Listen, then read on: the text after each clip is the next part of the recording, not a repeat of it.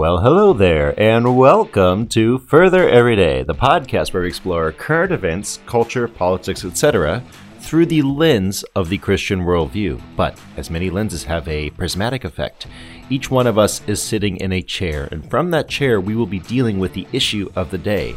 To my right, I have Jennifer. How are you? I am doing well. I am going to be in the chair of politics this morning. If she sounds mildly zombie esque, that's because she just got off a long shift at work working Yeah. on Christmas. Yay! This is being taped on December 26th. So thank you for being there, bright eyed and bushy tailed. to her right, we have Miss Nikki. Good morning. Good morning. How are you? She is bright-eyed and am- bushy. I'm ready to go. She's ready to go. Which chair are you sitting in, madam? Philosophy. Most excellent. Dealing with the rigor that we need to bring to our theology. And to her right, we have Mr. Charlie. Good morning. How are you, sir? We are doing fantastic Excellent. You're sitting in the chair of. theology today. I'm glad to have you there, dealing with the reason why we believe what we believe. It's very important to me- remember that the scriptures, and we'll talk about this today, the scriptures, what they say and what they emphasize, that is what is important. Moving on to his right, we have Mr. Steve. How are you? Hey, I'm doing great, John Arthur. How are you doing today? Doing well. Glad to have you here. You're sitting in the chair of culture, sharing it actually. sharing it with. Me. Uh, Hi, Winston. yeah. How are you doing this morning, Winston? Uh, I could have used a little bit more sleep, but I'm doing pretty good. dude, dude. Well, you're in college. You always need more sleep, even though it's break. They don't know that. They don't know that. oh man, are, are they having you study over Christmas break? Oh yeah. Yeah, No, yeah. I've got deliverables that are due first week of school. So dude. Yeah, well, Winston's always been an overachiever. And then there's yours truly sitting in the chair of mm-hmm. economics, John mm-hmm, Arthur. Mm-hmm, God did not make stupid rules. There is a value to following his rules of pragmatism. However, do not ever let pragmatism get in the way of the spirit that you should be led by. We're not led by pragmatism. We're led by the Spirit if we're living in Christ. Now, if you've read the title to this podcast, let's get to it. First off, if you believe celebrating Christmas is a sin, we, we hope to change your mind today, but if you believe it's a sin, don't celebrate it. Okay? Pretty But simple. Mm-hmm. but let's go ahead and and and explore it because you know it's a sin to those whose whose conscience is is saying that it's a sin. So let's see if we can alleviate some of that today. I want to bring this in, in, a, in a, as humble of a way as possible. Uh, uh, let's look at some of the most common arguments, and we've got three here that that that I have in, in front of me. And in a moment, Jennifer's going to break down part one of the of the first point, but the date coincides supposedly with Saturnalia and the Sol Invictus celebration. They say that's a pagan holiday brought forth out of paganism, and the early church adopted it, and uh, we've taken it over, but ultimately it has pagan roots. Argument number two. Uh, the gods that were born on the 25th are uh, uh, mock Christs, if you will, or Christ is just another one of the many gods that died and rose again on the 25th, and we aligned it with that. Uh, J- Jennifer's fuming now. I'm, I promise I'm going to let you. I'm going to let you get through No, it. you're good. It's and then fine. number number three, uh, the Christmas tree is the Asherah pole, specifically one referenced in Jeremiah uh, 10, 1 through 5. I know, I know Jennifer's going to get to that later. But for now, let's jump into Saturnalia, one of the biggest ones. You know, I was listening to a, to, I was telling you guys before, I was watching a, a Disney show uh, over Christmas and they were referencing Saturnalia, Coca Cola. What, what's the reason for Christmas? They're explaining explaining Christmas to aliens, right? Uh, what, what, what's the reason for Christmas? And they had every other reason other than Christ, Mass, the celebration of Christ in Mass. But uh, Saturnalia has taken a huge spotlight. You want to start to un- unpack that? What is Saturnalia? Uh, so Saturnalia was a Roman holiday, um, and that is something that I'm going to describe here in just a second. I'm going to read several quotes from this article from uh, talesoftimesforgotten.com. It's a very interesting article written by an atheist, not a Christian. Um, and one of the only articles that I could find that actually cites sources, lo and behold, saying that They don't match up. Christmas and Saturnalia, these pagan things, don't match up. The only article that cites sources. That's why I'm angry because everyone else just makes claims anyway. I'm just going to read a couple of quotes from the article. It's fairly extensive, covers a lot more than just Saturnalia. I really encourage everyone to go read it. Um, but there was a Roman festival called Saturnalia, but it was not celebrated on December 25th. It was, in fact, originally celebrated on December 17th. Okay, so that's number one. Uh, it was never, it has never been documented in any Roman source as being celebrated on the 25th. It's not associated with the winter solstice. It was originally just a celebration of Saturn, which is the god of agriculture. And some of the practices of this celebration of Saturnalia were uh, things like slaves would serve the meals to the masters, like flipping roles, so to speak. Um, there was a lot of gambling. Many things that were illegal illegal were temporarily legalized. It was just this sort of boisterous, raucous, like Mardi Gras and the Purge yes. It, in fact, it, the article says that from the descriptions of Saturnalia, it fits uh, much closer to our modern day Mardi Gras than a modern Christmas celebration. And this is just.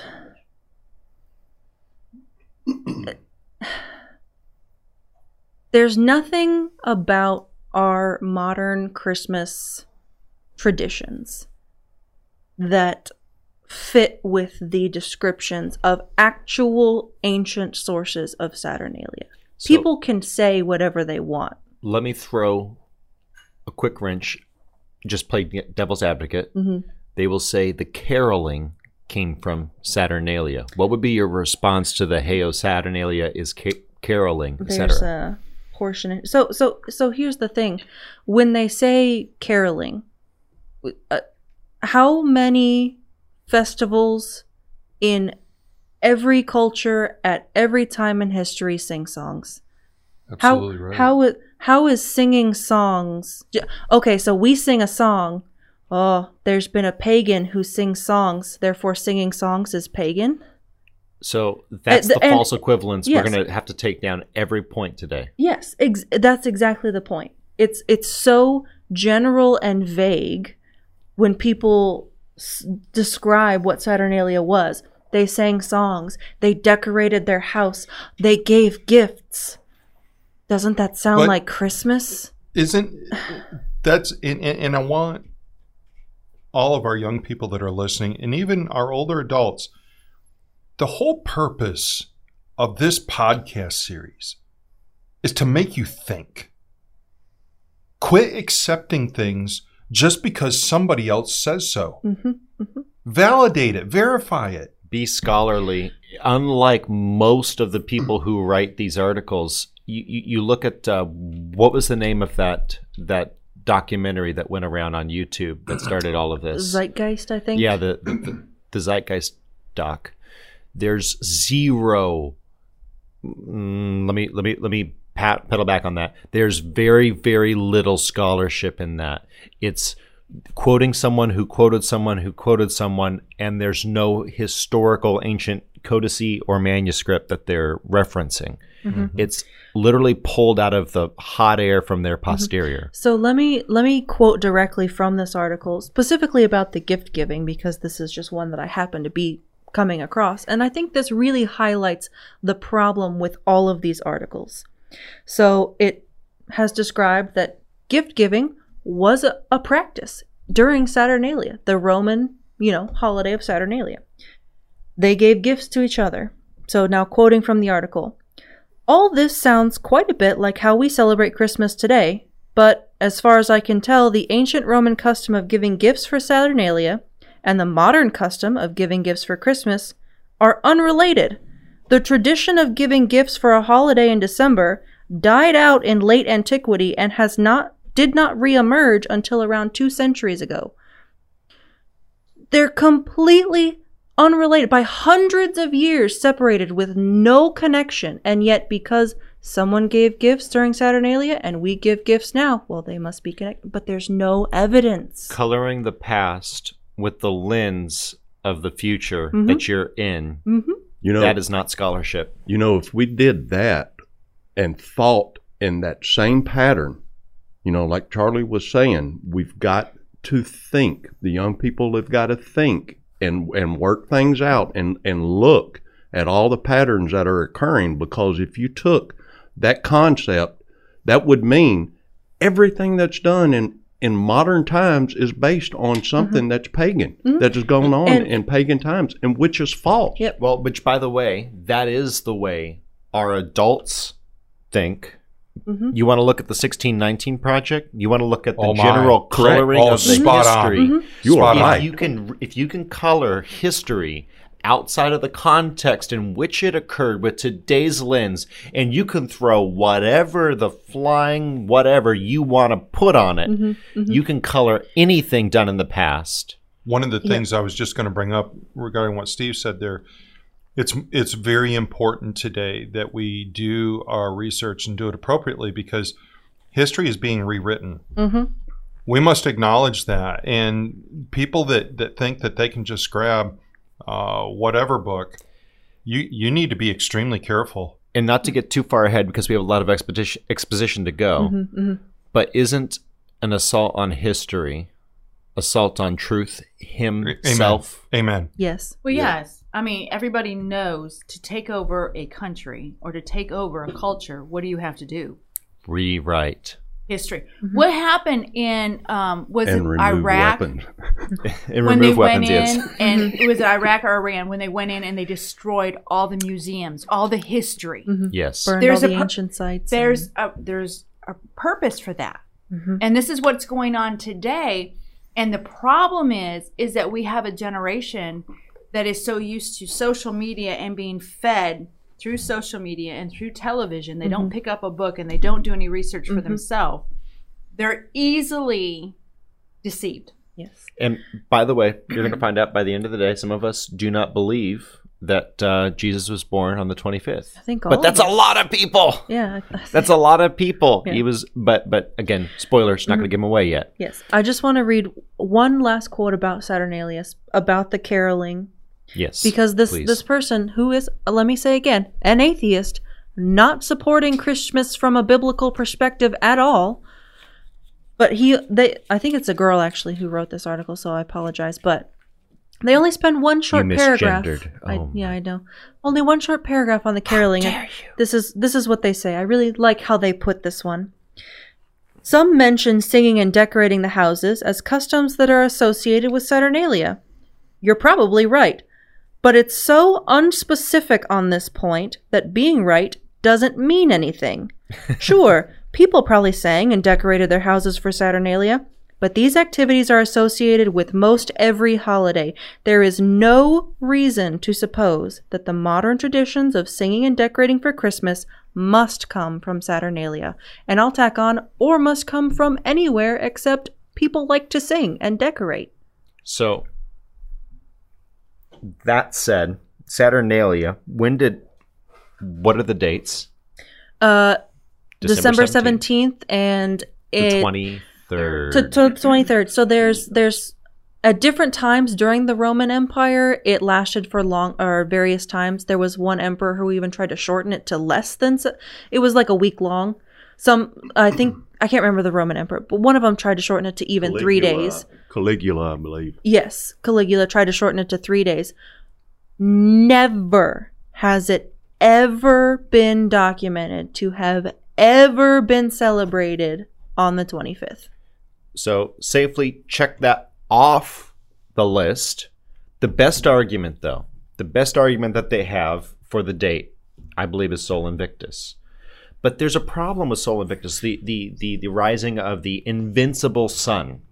Okay, it's it's a it's a pagan holiday about the sun god. By the way, they'll also use this to tie into uh, Augustine uh, setting the first day of the week as the day of celebration. But there's a problem with that. We have second century Christians saying that they celebrated the first day. They went to synagogue on seventh day. They go to church on first day because when did Christ raise from the dead? The first day. First day of the We the go week, in very celebration early of in the that morning. resurrection. Mm-hmm. So It's not a Sabbath. We, I mean, Exactly. Church do you today where is you not a Sabbath two-day day. weekend? Today is Sunday. Today is not a Sabbath day. You, you, you screeching work ethicless individual who wants and demands a two day weekend. Guess who you can thank for your two day weekend? The Judeo Christian line of thought. That's where it comes from. And it came before Constantine. By the way, Constantine, uh, we, we, can talk about him, but he's very um, interesting fellow. Had some interesting past, this and that. But he did not institute first day. Uh, he was not the origin of it. He just made it a holiday, and along with some of the other paganism that was going on. But Sol Invictus itself supposedly started around 250 BC. So that that now puts it in the category of potentially being an argument. But there's an issue with this argument. Our only documentation of that comes from an uh, a codice Yes, let me dated when. Um, so the uh, chronography of 354 is the only surviving mention of the ancient pagan holiday that honors the birth of this deity that supposedly took place on the 25th. Um, Deus Natalis Solis Invicti, which is the birth of the uncon- unconquered sun. So that was 354, which mentions the celebration of Sol Invictus, claiming that it takes place all the way back to, you know, long before BC. But the first mention of the 25th being Jesus' birthday from Christian sources is from. Ooh, ooh, ooh, ooh. I've got it. I've got that. wh- What do you have? I have 125 AD. That's even earlier than this one. so let me go ahead and run into that. Mhm. So this predates Sol Invictus. 125 predates your date. What's your date again? Uh, mine was from um, Hippolytus of Rome, and the commentary on Daniel Hippolytus. Okay. Yeah. uh, so from um, 235. so They use CE here in this Yes. article because so- it's an so that's atheist. Again, an atheist refuting the fact that it's pagan. when is the uh, codice that references Sol Uh, Invictus? 354. Okay, so we're talking about 150 years. Yes. Let me go ahead and read this. This is um, link in the description down below. This is from uh, uh, Patheos.com. Uh, dot com. uh, Father Sanders observed, uh, again, this is a quote. Uh, the Romans did celebrate Saturnalia between 17th and 23rd, commemorating the winter solstice on the 23rd, but Christmas does not fit that time frame. But what about the birthday of the unconquered sun, or Sol Invictus, on the 25th? Father Sanders goes on to note that we have a record of the celebration of Christmas on December 25th from Pope uh, Telephorus, or Telesphorus, uh, circa 125, 136, somewhere in there, AD, the seventh bishop of Rome. Saint uh, Theophilus also may have mentioned it somewhere between one. Um, 170, I want to say it's 178 and 181. Uh, he was the bishop of uh, Caesarea. Saint Hippolytus, uh, somewhere in the second second century, early third century, also supposedly said it. We have a reference from Pope Liberius uh, as late as 352 as well. So, what does that do to your Sol Invictus claim? Mhm. Yeah. It, it, it makes it at least moot. Yeah, and the the the author of the article that I'm citing from actually goes so far as to say that the surviving evidence suggests that Sol Invictus copied the date from Christians. They flip it on their head completely. An atheist say, to, So, so Are you stirred, Jennifer? "I'm Let- angry that all of this people just isn't make that what claims. Satan does, though? Isn't that what Satan does? yes. you look at you you look at the people who say we hate women. Uh, they, they they say Christians hate women. No, It's the who's opposite. who's who's putting policies that puts women five years out from the abortion at a significantly higher su- suicidality? Who are the people who say that we want to uh, uh, we want to lower standards because women are incapable of meeting this standard? Why would you make a, a woman a worse man? Why would you make a woman a worse man? Why wouldn't you glorify what she was made to do? But they flip it on its head every time. Every time. So, on the issue of gods, we don't have the time to get into all of the different gods. Okay, there are about five or six that they'll throw out there. Mm-hmm. Let me just go with Lewis here. Wouldn't it be in man's nature to have sweet dreams of a savior to come? Or, let me flip that on its head. Wouldn't it be a classic MO of Satan to create resurrection myths leading up to Christ and the attempt to overthrow him? And the one thing that we should all remember is that ever since man was created, Satan has been about the imitation business. Mm-hmm. He is an imitator. He hijacks everything that Christ does and emulates. And you can see that all throughout Scripture. I think one of the most classic examples is when Moses was before Pharaoh. Here's Moses. He's going to throw his rod on the ground, turns into snakes, and what is what does the Egyptian Pharaoh do? Rods on the ground, snakes get consumed. It's all about imitating. That's Chair- what that's what Satan is. chair of culture. I just want to throw that over. Wouldn't it be, wouldn't it make sense that man would want a savior if that's something that is ingrained in? And couldn't we see a culture grow up with a self made savior in their own image? Or do we already see that in our culture today? Oh, absolutely. The uh, the whole idea that salvation can come from oneself, I think, is the entire ideation of sinful man. Mm. It's the idea that salvation would come exterior, outside of any actions that we could perform or things that we could think up. I think is entirely contradictory to our sinful nature. Uh, we want, we, I mean, just look at the garden. We want the knowledge. We takes the knowledge. We takes the knowledge. Okay, that's a Gollum reference. Stop. But We takes the knowledge. but no, that's that's what man did. And what? Why did man do that? Even though Adam walked alongside uh, God in the garden, why? There is a distrust. There is, a, or rather, a lack of trust, which is funny because we're the ones who are incapable of being perfect, and he is not. Hmm. Chair of philosophy. Before we move on to the next set,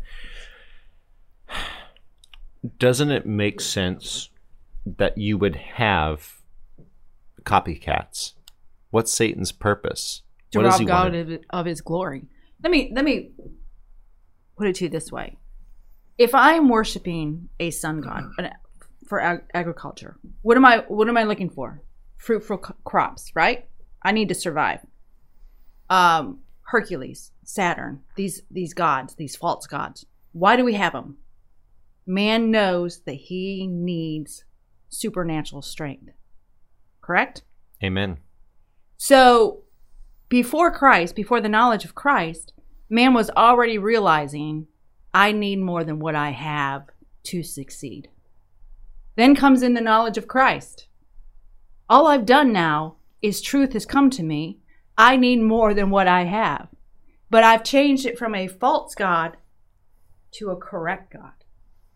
So, some of these arguments really are the people who know the true God to trip you up hmm and to rob God of your. If you're celebrate celebrating the birth of Christ, and then somebody comes along and tells you you should not celebrate Christmas, and you stop, What did you lose? yes, If you don't change it to another day to celebrate it on another day, you lose it. And the more of us that stop shining on one day, that light of Christ, the more the enemy wins.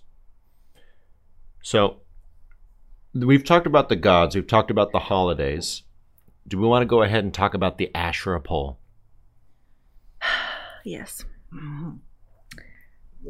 I'm going to do a lot of quoting here because I really appreciate how this person lays out uh, lays out this article. So I'm just gonna I'm just gonna start. Over the years, in place of accurate history, an elaborate folk narrative has grown up claiming that Christmas trees are part of some age old pre Christian tradition that dates back millennia. In reality, there is no historical evidence that Christmas trees are nearly that old. We have no evidence that would lead us to believe they date back any earlier than the 1400s, but this has not stopped people from trying to find evidence for Christmas trees as an ancient pagan custom. And then they bring up the Jeremiah, which I'm going to come back to later because I think that's more interesting to talk about than the other points I'll bring up briefly. Links in the description below, by the way. yes. Full citation. Very So- interesting. Yes. So first they ask, is it a Roman custom? Everybody seems to say that in late December, ancient Romans would cut down evergreen trees and bring them into their homes for the holiday of Saturnalia. Is this true? Nope, not in the slightest. I'm not sure where this idea comes from, but there are no references whatsoever to any traditions involving decorating evergreen trees in any of the copious surviving ancient writings about the holiday Saturnalia, yet people keep repeating this line about Romans decorating evergreen trees. The media repeats it every year, presumably because they cannot be bothered to read through Macrobius's Saturnalia, which does not mention evergreen trees or any other Roman writing. What about an ancient Germanic custom? Others insist that the Christmas tree is actually the world tree Yggdrasil from Norse mythology. Is this true? It hypothetically could be, but we have absolutely no evidence to support the notion that it is. Any attempt to connect the modern Christmas tree custom to ancient pre Christian Germanic paganism is pure speculation. In fact, we have no good evidence to believe that the Christmas tree custom, in any form, dates back any earlier than the 16th century. Pause for effect. No. Good line. I mean, Hello? just because Hello? there are trees that were decorated, not not to continue to hammer this point, just because trees were decorated by one culture, does that make trees pagan? Clearly. No. And you know, Mike Winger in a, in- does a video about this, and he asked that question. I thought that Mm-hmm. was very apropos. Mhm. Just because some pagan did something somewhere, does that mean that Christians can't do it now? You know, there's some pagan somewhere who's breathing right now. Should Stop we it. all stop? Stop breathing. Let me stop ask you breathing. this question. You pagan. If you were a pagan and you prayed to a false god, should you not pray when you become a Christian? Because you oh. prayed to a false god. If I Come on, pray now, am I associated with this false? Yeah. If And I so- decorate a tree, Correct. I mean, it really is about what's in your heart because in our home, the evergreen tree, Charlie has always had a the symbolism always meant something. Evergreen, everlasting light. Lights on the tree represent Christ as the light of the world. Gifts under the tree. Christ came and gave gifts unto men. Mhm. So everything, the symbolism in our home was always honoring and glorifying to God. So God is always going to look at your heart. Today is Sunday. There's a lot of people who are going to pick up a Bible, get in their car, and go to church, and it's nothing more than a pagan ritual in a oh, Church. Mhm. preach it, Mhm. sister. Oh my. What about Mic drop. you have True. you Pause have for effect. Yeah. you have a place of worship that you go to to worship God. Is that pagan? Didn't they do that? Didn't pagans go to Mm-hmm. places to worship I their mean, we pagan could god? we could continue on. I the, mean, you could go the list is endless. on and on and if on. if the and standard is some pagan did it somewhere, So let me jump mean, over into the chair of philosophy else. for just a moment or say something. When you find something like this, use a simple philosophical proof. If x plus y equals z, mm-hmm. Plug some things into that equation. If pagans doing something makes it bad, breathing, pagans breathe, therefore it's pagan and it's bad. Your your equation is wrong. No, that's correct. Yeah, Your that's correct. equation is wrong. If pagans use trees and pagans breathe, and those things both fit into if Mm-hmm. pa- if pagans do it, don't do it. but here's Can the I- thing: they didn't even use trees. They didn't even use There's trees. no evidence So that they continue, used Jennifer. the trees. Continue, Anyway, please. well, did you want to add something? I did. I wanted. I wanted to point in this little thing. You know when um, Elijah built the altar unto the unto God, and the uh, priests of Baal built their off altar. They both had two altars, right? I bet they and they were pretty calling similar. unto their gods, and God showed Himself that He was the God. Mhm. So it doesn't matter that they were both doing the same thing. What matters is what God were they. Yeah. So Very good. Very good. So we got Josh jumping in and knocking over a microphone. Sorry for those who that are using me. headphones. That was not. Yeah, that was me. Oh boy. Okay, well, while they're fixing that, let me just briefly touch on the Jeremiah 10 argument about the trees. Please so, do. Jeremiah 10, verses 1 through 5. Hear ye the word which the Lord speaketh unto you, O house of Israel. Thus saith the Lord Learn not the ways of the heathen, and be not dismayed at the signs of heaven, for the heathen are dismayed at them. For the customs of the people are vain. For one cutteth a tree out of the forest, and work the hands of the workmen with the axe. They deck it with silver and with gold, they fasten it with nails and with hammers, that it move not. They are upright as the palm tree, but speak not. They must needs be born because they cannot go. Be not afraid of them, for they cannot do evil, neither also is it in them to do good. If this is just a regular tree, why does he have to mention that it can't speak, can't move, that a workman works it? It's the It's- Asherah pole. I swear. No, the, the Jeremiah The one 10 that is was worked talking with about wood. Jeremiah 10 is talking about somebody who cuts down a tree and then forms it into an idol. It's not just a random tree that you put in your house. it it's inferring an entirely different amount of work. This is what we call crappy exegesis. yes. Let me bring something up also about that time. Remember, children of Israel were to be a symbol of God's chosen people. They were supposed to be different, and they were um, an example to the to the countries and the people around them. And so, when they started embracing those customs, they robbed God of His glory. So you have to look at everything that you're doing and the purpose that you're doing. it. God always examines the intentions of your heart. Amen. And just one final quote from this lovely article, and then I will close my mouth and let other people speak. Um, they say, There is no historical evidence of any kind to suggest that ancient Canaanites, which is what Jeremiah 10 is talking about, decorated evergreen trees. The interpretation of this passage as a reference to Christmas trees is nothing more than a phenomenon known as pareidolia. Pareidolia is when people interpret something uh, interpret sensory or informational input to match what they are already familiar with. So we're familiar with modern Christmas trees. We hear wood decorated with silver and gold, and we think, oh, yes, that's a Christmas tree. But there's no historical evidence that what Jeremiah 10 is referring to is anything like what we think of as our modern Christmas tree. And that's where I'll end it, and Again. I'll leave. Coloring the past with the lens of your agenda. Mhm. Be careful. You have to contextualize history in its place. You cannot do it from an agenda. With that, uh, we've had Josh kind of sitting out here in the audience, but he's jumping in here. How are you this morning, sir? I'm doing good. I'm doing very good. I'm Good sorry I showed Christmas? up a little bit. Uh, yeah, it was a very good Christmas. I'm sorry if I rehash some points that have already been mentioned. But he's sliding into the chair of theology, isn't he? Yes, yes, I am. Very good. Talking about this topic of is Christmas pagan?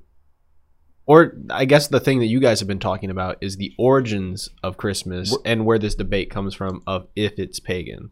But I like to analyze is Christmas today pagan? And we're going to get there. And if we're gonna get there, then I, then then I'll. I'll I, We're I gonna going get to say, there. I, I wanna- I think the I wanna- key point for this podcast is why is this holiday attacked so and that's hard? Where we, and that's where we want to go, and that's where we're going. So, uh, we'll, we'll, we're we're, we're, we're going to go there. I promise. We're going to hit it. So for now, let's let's move from the tree to the next issue, and I would say the next issue is, well, okay, let's get into Santa Claus real quick. So, is Christmas a pagan holiday? Let's talk about Santa Claus. So, it's an interesting character that has evolved. And I want to read this again, link in the description below. This is from an article, but this is a really good, decently cited uh, article on it. Um, the legend of Saint Nicholas, uh, the real Santa Claus. Let's talk about that. The legend of Santa Claus can be traced back hundreds of years to a monk named Saint Nicholas. It is believed that Saint Nicholas was born somewhere around 280 AD in Patara near Myra in modern day Turkey. Much admired for his piety and kindness, Saint Nicholas became the subject of many legends. It is said that he gave away all his inherited wealth and traveled the countryside helping the poor and sick. One of the best known St. Nicholas stories is the time he saved three poor sisters from being sold into slavery or prostitution by their father by providing them with a dowry so that they could be married. Over many years, Nicholas's popularity has spread. He's become known as the, protect, uh, the protector of children and sailors. His feast day is celebrated of, on the anniversary of his death, December 6th. This was traditionally considered a lucky day to make large purchases or get married. By the Renaissance, St. Nicholas was very popular in Europe, even after the Protestant Reformation, when the veneration of saints began to become discouraged, Saint Nick maintained a positive reputation, especially in holiday, holiday uh, in Holland. Excuse me. Now there's Sinterklaas, there's Krampus, and I'm I, again I don't want to go long into these, but you you get this amalgamation of Northern European, Turkish, and, and Saint Nicholas, by the way, someone I think we should all say, "Wow, that that's a really cool fellow." Now, some of the stories get more fantastic that he went to this council or that and punched people in the face for being uh, impious or or uncharitable. There, there's some really interesting Saint Nicholas myths, um, and again, some of them are borderline superhuman. But then we, you know, we have in uh, 1822 uh, the "Twas the Night Before Christmas" by Clement Clarke Moore, uh, an Episcopal minister. Uh, you know, came up with this this Saint Nick sleigh, and and then Coca Cola comes out and they they brand it, and they and now we have Santa Claus. Can I humbly suggest that if Santa Claus is the one who brings your presents to your children, and if Jesus is totally sidelined, whether or not you mean to make Santa Claus a god, You, just may did. you may have just taken the spotlight from Christ. So if if you want to talk about that being pagan, I want to be careful how I say it. I, I think there's No. a I- I, huge. I want to be careful how I say Toss it. it out. You, you, you, you, you, you, you can you can you can say that some people take it way too far, Sure. but I don't think you can say it's it's pagan. It might be a, a, a perversion of something after a certain point. Mm-hmm. I think it's hugely important, no matter where you stand on the Santa Claus issue, is that as Christians, what is the purpose of our celebration of this particular holiday? And it goes right to the heart of what you said just a moment ago. If we make Santa Claus the center, we've just stolen that away from Christ. Mm-hmm. Jesus is supposed to have the preeminence in our life. And when we take something like Santa Claus and make it predominant, you you've just switched your gods, Mhm. and you might not have even realized it. To a to a dead false god because if Santa Claus, as we ever see, mm-hmm. you know, if he's ever made the run, the acceleration force he would have to do between each jump, Santa Claus made one jump and now he's plasmatic goo in the back of the sleigh, kind of dripping down. All the presents are too. Mm-hmm, I'm mm-hmm. I'm kidding. Well, What don't a- you don't what a you know that, that Dude. he just becomes all the mall Santas? John Art, don't you know he has a force field around him Ah. when he travels? It does not affect him. Oh, oh, okay. So he has a uh, This is going inertial dampening field on the sleigh. Off the sleigh rails. Okay. No. no, no, So if you celebrate Christmas and Saint Nick or Santa Claus is a part of your celebration, I'm not gonna rain on that parade. I would I would cautiously suggest that you do not elevate him above Christ. And that I would say that many, many, many, many people do. So let's take a, a deeper look at this. We, we've outlined quite a few pieces here. Why is Christmas attacked so hard? Wait, Oh, the wait. Let's let's let's one more one more story. Oh, okay. One more story, and then let's get to it. Okay. One more story. Let's get to it. we You've got got to talk about the 15 Christ minutes. comet. We got to talk about the Christ comet. No, no, no. We, we we still have time. We want to talk about the Christ comet really quickly. So, if you've ever watched the Star of Bethlehem documentary, and uh, it was came out in 2007, and uh, it was a pretty it was a pretty interesting interesting uh, bit where he uses uh, the Johannes Kepler's math uh, uh, model Yep. to show that uh, you have uh, the the signs in the heavens moving around around two three BC, and around December twenty fifth. That is an interesting theory, and I and I would say that it's not it's not exclusive, but if you if you've also read uh, uh, the Great Christ Comet, uh, that is also a very very interesting one by uh, biblical scholar uh, uh, Colin R. Nicholl. I'm, I'm, I'm sorry, I butchered that name. It's Colin R. Nicholl, I guess. It's two L's, one one O. Uh, however, in that theory, you have a comet that does these loops in the sky, and as it proceeds before the Magi, it points a straight line, and we believe that we have actually mapped that comet where it moves across to Jerusalem, and then as it arcs through the solar system, it moves across towards Bethlehem, showing a star. Could it have been an angel? Of course it could. Could it have been both? Of course it could. But that one puts the date in April, uh, I believe, on the six or, or six or seven, which would suggest being born on which which holiday, Jennifer? Uh, around first fruits Passover. the, the the same time frame that Christ died, was buried, and resurrected. And so that that makes a lot of sense for those of you who who believe that the 25th was the day that uh, uh, Christ died, you know, or was born rather. No worries. There's some evidence to suggest that, but I, I would humbly suggest that the sheep may not have been out in the fields. Uh, In the it, it gets winter. cold in Israel. Uh, the sheep would die from exposure. But in April, uh, you know, when God prophesied that uh, his first fruit would come, might be a good one. Now, now that we have a potential date, does it really matter if it's on the 25th or if we celebrate first fruits too? Can we celebrate first fruits too? Sure. Why don't we we, celebrate the birth of Christ every day? Just solve all of our problems. I mean that Amen. and, and that right there is is the issue. Uh, Is Romans um oh my goodness, I've got the reference here. Four is a 14 uh every man esteems a day. hmm we can celebrate on whichever day as long as we're not dogmatic and we're doing so in charity i think i think it's okay. But let's go around the room here and let's ask that question that mr palmer was asking. I want to start with the uh, chair of theology. And i know both josh and uh, mr charlie both of whom are sharing the chair of theology today have something that they would like to say on the matter. Why do you think whether or not the 25th is correct or not, it doesn't matter. If we moved it to April, they would still attack April. Why does that why is that occurring? The fool hath said in his heart, There is no God.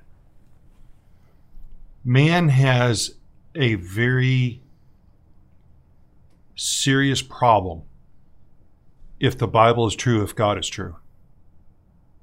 And that's where man does not want to go.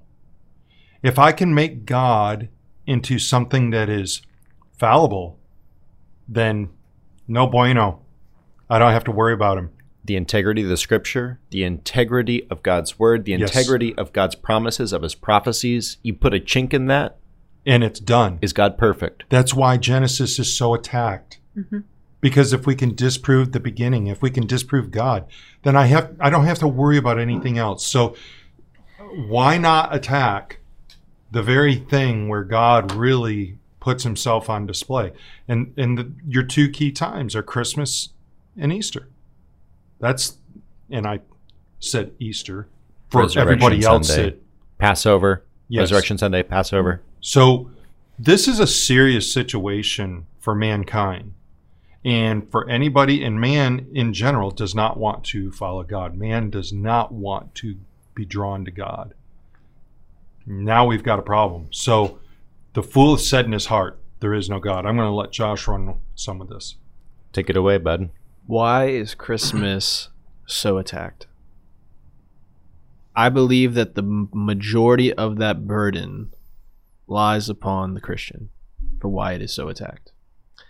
Because, yes, the non believer will attack the gospel, it'll attack anything related to God. But have the Christians made it an easy target? Very much so. Mhm. And when you look at the, the, scope of how we celebrate Christmas nowadays, is Christmas nowadays pagan? Most definitely it is.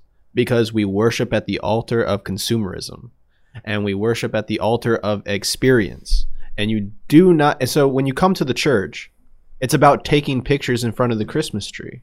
It's about it's about getting that good family photo. It's about coming and doing our our our biannual checkup in the church. Mm-hmm. Easter and Christmas. It's not has nothing to do with God. And so and then, and then you think well maybe you're being a little bit too harsh. No, I mean look at where you invest your time. If you spend more time unwrapping presents on Christmas Day than you do in the church for the entire year, I would say that Christmas is most definitely pagan to you. But to other Christians, it's not pagan. And to other Christians, we celebrate the birth of Christ and we do that every day, but we but we use this specific day to put a heavy emphasis on it. So it is mm-hmm. not pagan in that respect. So it is new it's a nuanced answer, mm-hmm. but I think for the vast majority of people across the board, unfortunately, I think Christmas is pagan. So let me just ask you a quick question. I want to save some of this for the chair of culture because I know they're going to eat this up. Is Santa Claus the false god of self fulfillment or selfish desire? Man, that's a great question. I would lean The- yes on the- that. The, In some the- people. the thing was the thing with the thing with Santa Claus, the thing with gifts, the thing with trees, none of this stuff is inherently horrible. You can make it God glorifying Correct. in some res- in, in in some respect to all of those things. But I think about the way my parents and I think about the way other parents have done it before in the past. Mind you, they don't do it as of recent like this, but still, I find that the focus unfortunately falls upon me yes. and it falls upon if you believe you shall receive it's it shouldn't be about what i do It's a prosperity gospel where you sow milk and cookies and you reap presents, training Oh, kids for the wow. prosperity mm-hmm. gospel. Mm-hmm. Good Am I wrong? You're not wrong it's exactly that Moving over to the chair of philosophy, because philosophy is downstream of theology. Why do you think Christmas is coming under attack? Well, I would agree with the fact of, of it's a Christian, it's Christian's fault. It's their fault because it used to be uh, in our in America, you didn't want to offend the evangelical Christian. Well, you can offend us all day today, and it's it's popular. Why is that? And that is because we're not standing for truth. We're compromised. And let me go back to Santa Claus. As a, a Christian woman raising her children, um, we we ha- we knew about Santa Claus, and I taught my children Santa Claus isn't real, but he's fun like Bugs Bunny, and that's the category we put him in. He's you know Bugs Bunny was fun. Think Or the- about that for a moment. Yes. You you've placed you've placed Santa Claus underneath God. Now I'm not I'm not justifying anything outside of just saying where did you put Santa? Underneath him. Not with him, not above him. Underneath. So if if it's if it's pagan, you have to just as an individual Christian, you have to look at yourself. I remember it was very disturbing to me when I was a very young mother and decided that Santa Claus was not going to be the focus of our Christmas. He was going to be treated just like the cartoons. Mm-hmm. All right, he's fun, but he's not real. But the pastor's wife was we were talking about Christmas and she signed all the presents from Santa Claus and I thought, "Wow, That goes to the heart of what Josh just said. When did we lose our intellectual consistency? It is holy for me, but not for thee to have idolatry. When you have these Santa, the, this God that you lay out milk and cookies for, this elf that comes down and provide. Again, don't get me wrong. I have no problem with, with, with the myth. I think it's fun. I always found Santa fun, but my parents never signed to this From God Santa who Claus. was going to come and deliver me presents. I'm gonna I'm gonna open up a can of worms here, but I'm gonna give you my opinion. Oh. Uh-oh. oh, okay. Here we go. Let's do it. Wiggle, Let's do folks. Pause the podcast. Magma. Get your friends and family next to the radio. Get When- ready to when wiggle the in your chair. church- When the church changed its course from creating a church of holiness to a building program, we had to compromise because we had to get people in the door. Seeker you spend- friendly churches. Mm-hmm. Sorry, Mhm. that's Uh, my that, that's opinion. that's that's that's, That's the that So- truth. So I one one church I won't mention which one uh, uh, on the podcast uh, actually had Santa Claus display up on the platform with the pulpit.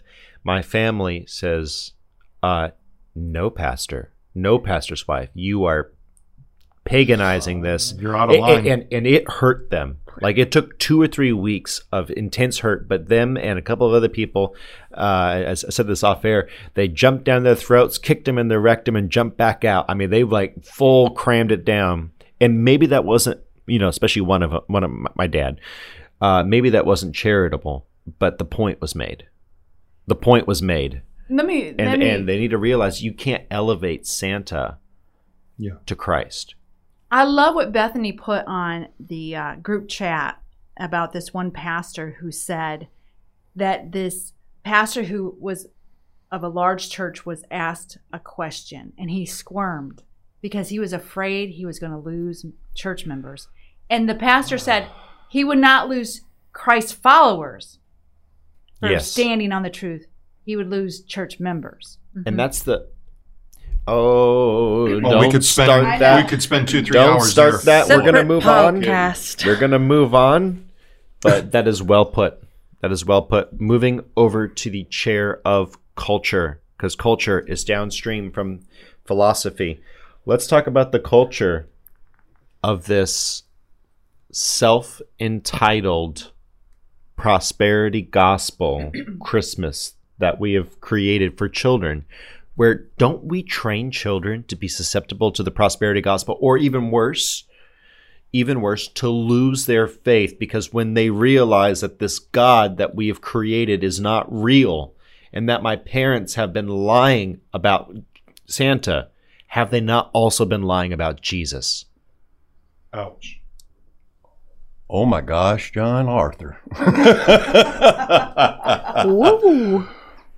What we end up doing with our children is teaching them that, okay, we're going to go and spend two weeks, maybe even two months before Christmas, all the way up till Christmas Eve, spending our time, spending our money, and giving it for what? Money to show our children that what we do for Christmas is spend money and give gifts to people for what reason? Because that's what we're supposed to do, because society and the culture says that's what we do. Therefore, we will religiously observe this gift giving. whether or not you're Christian, whether you're Christian, it doesn't matter. People will fall into it. I just watched a newscast where over in Israel, they had Santa Claus riding around on a camel and kids taking pictures with Santa Claus in Israel. Yep. It permeates everywhere. I mean- and it's a wonderful, again, St. Nick was an awesome person. Mm-hmm. Oh my gosh. But you know why he was awesome? Because he submitted his heart to Christ. Mm-hmm. You'd probably be heartbroken knowing that he's being Oh, honored. oh, the way that he honored. Oh, sure. Oh my Amen. gosh, could you imagine mm-hmm. how Oh. he would feel now knowing that he's being upheld like this, like an idol? Do mm-hmm. St. Nick a favor Stop and it. just stop it. Get some help. Do Okay. not idolize this man. Do not idolize money. Do not idolize your presence. Do not idolize the time as Christmas, St. Nick presents, and spending your money. Mm-hmm. Idolatry. So, Winston, have you thought about my question? Uh, to be honest, I forgot the question. No worries. but I've been thinking. Yeah. Okay, so you've been thinking. I want to hear your thoughts, and then I'm going to ask the question again, and I'll ask the question again now. But I want your thoughts. Uh, So, have we not set up a culture in the church where children look at Santa Claus, this false god who's not real? Parents have lied to me all my life. Is not Jesus also just another lie, another false god? But I want your thoughts. And then, if you can answer that question, Um, this is a subject that tends to make me very mad. Uh, so I will try to stay as centered as possible. just let it Um, all out. Just I don't have a beep button, so no f bombs. No, this is unfortunately, a clean co- podcast. unfortunately, it won't be for very long. But no, I'm kidding. Uh, Spill it, Winston. Watch Uh, out. unfortunately, the the entire premise behind Santa Claus is extremely uh, for the for the prosperity gospel. All it is is a combination of Disney and pa- or our paganized consumeristic Christmas. Not only do you now never grow up, but you never relinquish the myths of your youth Hmm. you stay heavily invested in them and they are what takes you from day to day you live your best life now although it's quite ridiculous to call it your best life considering it's going to change within the next six months so it's more like the best two to three weeks of your life and then pain and sorrow until you figure out what the next hit is going to be from um, we have become a culture of civilized druggies who continuously find our next hit wherever we may please. And at the end of the work year, we say we've done a good job and we'll do it all again next year. And we throw up a huge dopamine hit, is what you're is what you're trying to say. Yes. At Christmas. That's that's to wring it all out. That's to squeeze every last drop of it because we won't be able to use it next year. So I think for the, you know, John Arthur, one thing that I, I've been thinking about here for the last few moments, I think a good challenge for all of us is something that happened to Nikki and I when we were living in Lakeland, Florida. We had moved there for me to go to school at a trade academy. And lo and behold, we were so broke, we could not buy anyone any gifts. It was hard. One of the hardest things. And I think it's really important that, you know, that is a very humbling situation. And I think this next year, families ought to challenge themselves with not receiving and not being able to give. Just just go through that time and you will see how hooked you are on what Winston just said. Hmm. Just just think about that. I, I that just came to me here a few moments ago. That's a good thought. We've got to move to the chair. So from the chair of culture, what's downstream of culture? Politics. Politics. So I want to get your thoughts on everything. Mm-hmm. I have. and Mhm. and I want to start with let's go back to go back to the beginning, Fazzini. We'll go back to the beginning just for a moment to Roman times. Mhm. What political motivation would Rome have had to move Sol Invictus or Mhm. or Saturnalia or even propagate it, push it towards and institute the twenty fifth with this groundswell Mhm. of Christians Well, and Christianity? I, I think that it's much the same as the political motivation for today. It, it's that it, it draws people away from Christianity in one way, shape, or form. And I want to I want to get my thoughts out about about today real quick before I lose them, as they are fleeting. The reason why is Christmas attacked? The reason it's attacked is because attacking it, making it seem like it is based in paganism, ancient paganism, or modern paganism, is effective at making non-Christians think they have a one up on us and it's effective at making most Christians feel like they have have had the rug pulled out from underneath Wow, them. good. Why? Why does it why is it effective? Exactly because of what Josh said. Because we as Christians have allowed Christmas to become nothing more than the tree and the presents and Santa and carols. And if that's taken away from us, what do we have left? What But that should- that is Christmas now. It has no underlying basis in the birth of Christ. And could I and could I speak? And I, I don't want to interrupt your thoughts, but Mm-hmm. when you think about kids, something that kids do not do a, a good job at hiding is what they're really interested in. Mhm. They let you know what they're interested in. Yep. When you come back from the the winter break at in middle school, what is the very first question you get asked? What'd you get for Christmas? What'd you get for Christmas? What a disgusting question that Mm-hmm. question is. Mhm, mhm. I, and and you think about it, it's that is what it's all about. Mhm. It's about what did you get at Christmas. Yeah. It's not about how did you celebrate Christmas. It's about what did you get. Exactly. Now, isn't that a cultural question? Oh man. Now, think about this. When you remove Christ, when it's attacked from the part of Christmas, you end up with nothing but people spending money, whether you're got good intentions, bad intentions, but it becomes a time for people to do what? Make themselves feel good mm-hmm. to give presents to people, whether they like them or whether they don't like them, mm. right? Mhm. And it makes themselves feel good about their own selves doing for themselves.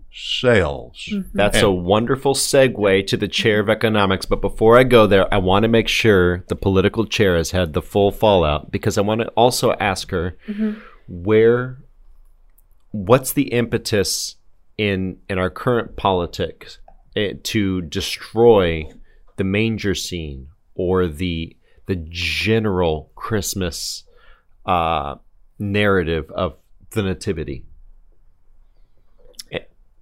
If you have any other thoughts, get those out too, please. Sure. Well, I mean, I would just, I guess, tack on at the end that much like we've all said, and, and Josh specifically, there's nothing inherently wrong with having Santa, as, you know, appropriately framed, as Miss Nikki pointed out. There's nothing wrong with having a tree. There's nothing wrong with these things. So long as the center is Christ. Because if that's the case, then it doesn't matter if the rest comes from paganism. It, because that's not what's important. That's a fun, that's something fun that we can do. We can think about Santa, we can give presents, we can have a nice tree and pretty lights. But that's not the focus, that's not the heart, that's not where I draw my meaning. At the end of the day, I don't need anything else, and I can still celebrate Christmas because I'm celebrating the birth of my Savior who came to die. Amen. That is that is Christmas. And if we make that Christmas in our own hearts and our own minds, it doesn't matter if the rest comes from wherever. Amen. Very good. So let's move over to the chair of economics to wrap it up here. Don't remember Christ. Don't remember the sacrifice. Don't remember your salvation. Focus on what you are going to get.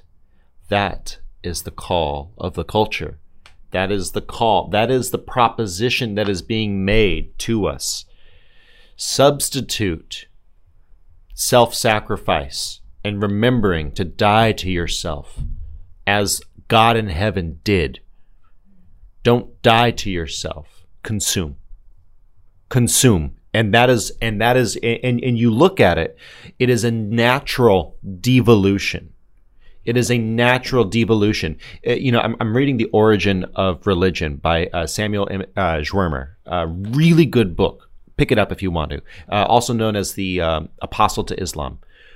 But one of the things that he said is you look at the anthropological evidence. Cultures always start monotheistic. It- it- it- and I'm, I'm going to sum up a lot. monotheistic to polytheistic to I'm I'm going to coin a word here, self-theistic. Mhm. You go monotheistic, polytheistic, self-theistic, or or you go from monotheistic to monotheistic with a ton of accretions that uplift the clergy and God falls into the background and then you have the self-theistic the self-glorification because we've diminished God down to our level and our culture has done the latter we've diminished God we've devalued Christ and I really mean it. Uh, that's one of the things that my, my parents said, we will never lie to you. Santa is not real. Do not go and torment the other children with that. If they believe, if they believe that Santa's real, that's something their parents have done to They have them. to deal with it. Do Yeah. you deal with you, you let them deal with it, you just shut your yap. But when you tell your kid that this God in the sky who's going to come down and bring gifts and leave them behind is real, and then they find out one day that you have lied about that. There are a lot of kids out there who have, for, and those who haven't, thank God, thank God. Here's the But there are a lot of kids out there who have said, "I do not believe because my parents lied to me about a lot of things," and one of them, one of them, one of them is Santa. Great dichotomy here from God's word. Psalm The fool has said in his heart, There is no God. Jesus, if I be lifted up, I will draw all men unto me. Hmm. Amen. Are we lifting up Christ or Santa? Again, I have no beef with the man in the red red outfit. I, it's a it's a it's a it's a amalgamation of a ton of different people, some good, some wicked, but mostly good, mostly good men. We can honor that only in the context, though. Please, that they were filled with the Spirit of Christ. Amen. All right. So, with that said, thank you so much for listening. Uh, we really appreciate your listenership. We are getting many, many thousands of views from you. Thank you so much. We hope that uh, it's been a good year. Uh, if you think that we missed something or you have a question for us, go ahead and throw that down in the comment section at provoketoreason.com where the article will be, full links, uh, commentary, etc. If you didn't like this podcast, well, I'm sorry, Scrooge. Uh, I, I, I hope you have a very Merry Christmas uh, and Happy New Year. Thank you so much. Love you. Bye bye. Bye. Merry Bye.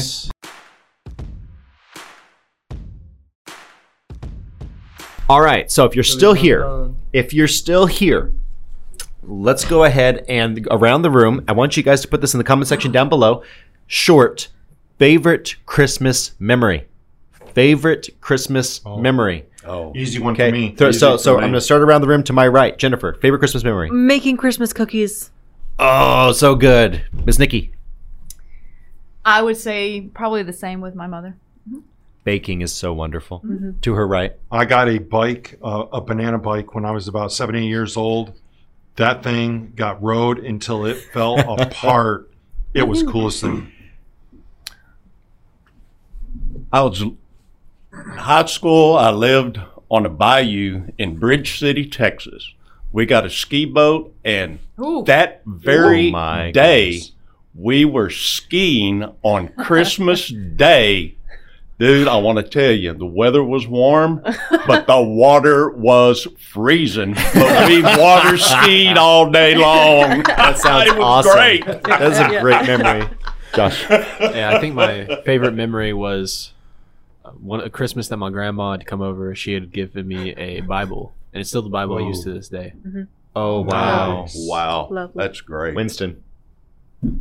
Um, we I went over to, or well, not I, but my family went over to a friend's house in Virginia. Uh, unfortunately, she's passed now. But the so we went over. Um, turns out a blizzard was coming. Uh, so the blizzard happened. No power. We were also stuck there. Um, and she also had friends over, so it was it was a very interesting time. Good. Uh, but no power. We put some candles on. Heating non-existent anymore. And we made cake balls, and we just Hung out. yeah, we just enjoyed each other's company. Wow. Y- You know what? My favorite memories are not the ones where we went out and we did something crazy. It's where we stayed home and did crazy things. Uh, trains. I was always the one who I needed a train in our house. Some years we had a Christmas tree, some years we didn't, but we had trains. I had them going up and over bridges, up and around, and crossing different sets mixed, and they would cross over. We're talking like too much, too much. Everyone was tripping over the trains in the living room. Yeah, but John Arthur, trains are pagan. Trains are pagan. all right, all John right, with Arthur- that's- John Arthur, did you like train system wrecks? Oh man, I I would set them up. I would set the trains to go and collide. Yeah. Oh man. So, but trains, making trains with my dad on the floor and having to step over and tiptoe over them. Put your favorite Christmas memory down in the comment section below. Thank you so much. We pray that you have a happy, happy New Year and uh, belated Merry Christmas to you. Love y'all. Bye. Merry Bye. Christmas. Happy holidays. No, no happy holidays. Merry Christmas and Happy New Year. Well, I was- Kwanzaa's not real.